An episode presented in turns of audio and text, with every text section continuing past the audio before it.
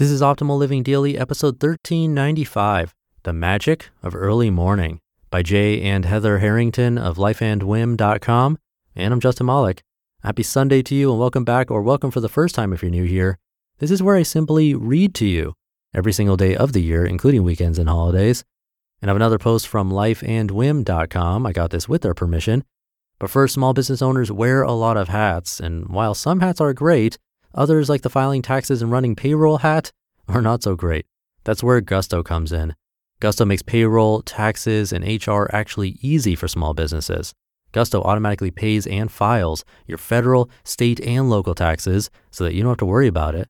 Plus, they make it easy to add on health benefits, even 401ks for your team.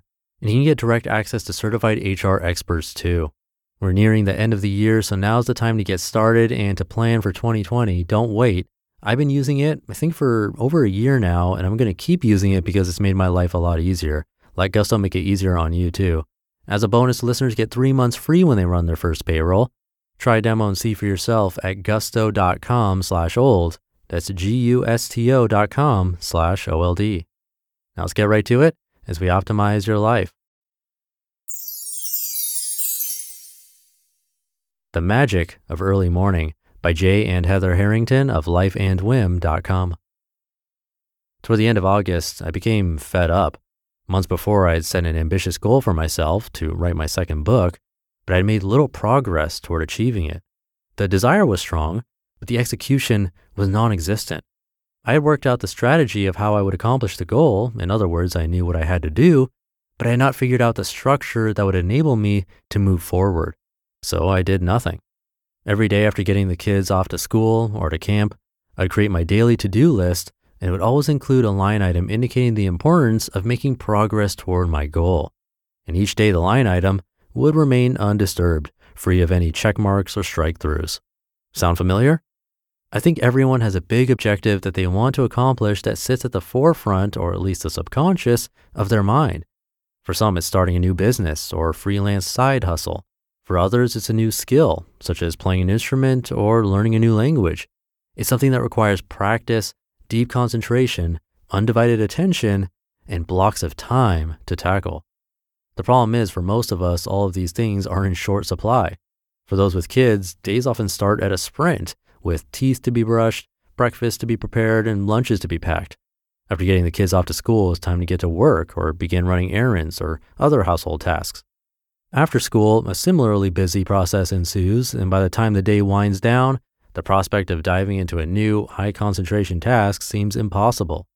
If you're like me, all you want to do is collapse on the couch with a beer or a glass of wine and zone out with some Netflix. At some point, that dream that seemed so present and held so much promise becomes a distant memory. This leaves two options ditch your dream or develop a framework to make it a reality. The need for strategy and structure. After giving serious consideration to ditching my own dream to write another book, I decided to give one last shot to getting back on track. We're all faced with the same constraints of a 24 hour day, I figured, so if others could do it, I should be able to as well. I started by taking a big picture look at my day and considered a few alternatives. One was trying to block time during my workday, but I quickly dismissed this option. In order to write, I need long, uninterrupted periods of time and these are hard to come by given all of the emails, phone calls, meetings, and other responsibilities and distractions that crop up during the day. Another option was to find time at night. But to write, I need focus and energy. And as I noted earlier, my mind and body are pretty fried by the time the kids go to bed. This left one option early morning. How and why to become an early riser. I began to get up at 5 a.m. Monday through Friday and write for two hours. My goal was, and is, to write 1,000 words per day. If I could keep up this pace, that would mean that after 60 days of writing, I would hit my target of 60,000 words for my book. It wasn't easy at first, and I haven't been perfect, but more often than not, I've gotten up and I now have over 42,000 words of my final draft written. Getting up early has made all the difference. No kids yelling, no balls bouncing, no cars, no television noise, no email pinging.